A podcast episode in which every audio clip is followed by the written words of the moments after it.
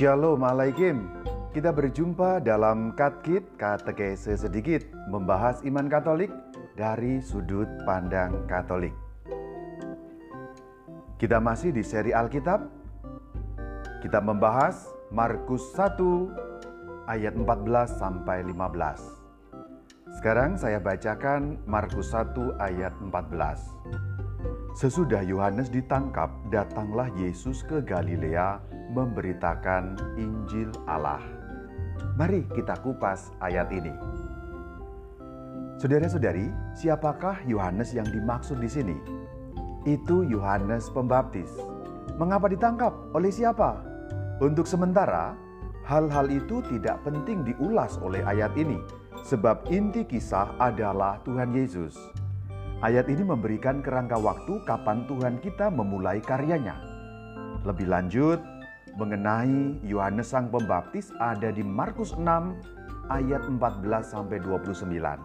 Rupanya Yohanes ditangkap oleh Raja Herodes dan dijebloskan ke dalam penjara. Sekarang kita bahas nama Galilea. Galilea muncul lagi.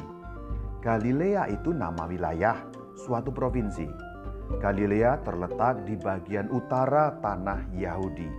Galilea ini jauh dari kota Yerusalem yang ada di bagian selatan. Sepenggal keterangan pada ayat ini rupanya padat makna. Sebelum Tuhan kita berkarya, Yohanes lebih dahulu sudah berkarya. Kenyataan ini diungkapkan pula oleh Injil-Injil yang lain. Ada semacam penerusan karya Tentu saja Tuhan Yesus bukan muridnya Yohanes. Namun beberapa murid Yohanes akhirnya menjadi muridnya Tuhan Yesus. Ayat ini menyiratkannya. Nah setelah Yohanes ditangkap, Tuhan Yesus muncul ke depan umum. Tuhan kita seakan-akan melanjutkan dalam arti menyambung. Menyambung pewartaan oleh Yohanes. Lalu dikatakan, Tuhan Yesus memberitakan Injil Allah. Memberitakan itu bermakna menyerukan. Kata ini digunakan cukup sering dalam Injil Markus. Persis sama. Kata ini dipakai untuk menggambarkan kegiatan Yohanes Pembaptis. Lihat Markus 1 ayat 4. Kata yang diterjemahkan menyerukan itu sama dengan memberitakan.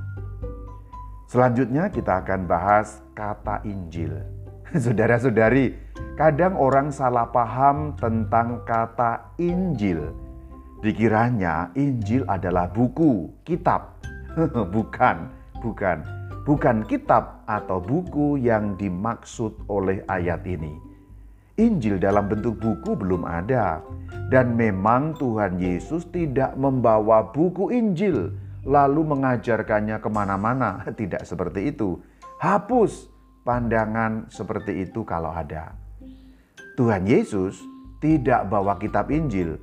Belum ada kitab Injil waktu itu. Kata Injil di sini berarti kabar baik. Kata Injil dalam bahasa Indonesia serapan dari bahasa Arab yang aslinya dari bahasa Yunani euangelion. Tuhan Yesus menyampaikan kabar baik yang berasal dari Allah.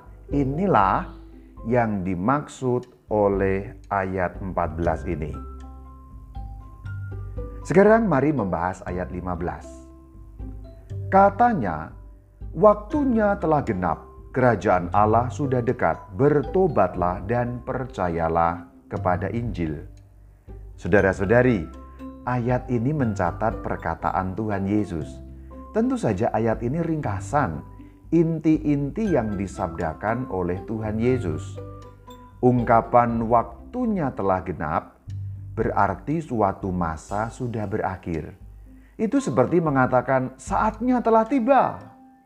Ungkapan itu menyatakan bahwa pemunculan Tuhan Yesus sudah tepat waktu, sesuai dengan kehendak Allah. Bagian terakhir, kita membahas kerajaan Allah. Istilah kerajaan Allah bukan menunjuk pada suatu wilayah, melainkan suatu keadaan, yaitu keadaan yang berlangsung sebagaimana kehendak Allah. Allah memerintah atas umatnya dan umatnya patuh melaksanakan kehendak Allah. Nah itulah kerajaan Allah. Agar dapat tercapai keadaan seperti itu, perlu ada pertobatan. Apa itu bertobat? itu sudah dijelaskan dalam Markus 1 ayat 4 terdahulu. Lalu ungkapan percaya pada Injil artinya beriman dan melaksanakan kehendak Allah. Demikian ulasan Injil Markus 1 ayat 14 sampai 15. Saya Referendus Dominus Istimur Bayu. Shalom alaikum. Alaikum shalom.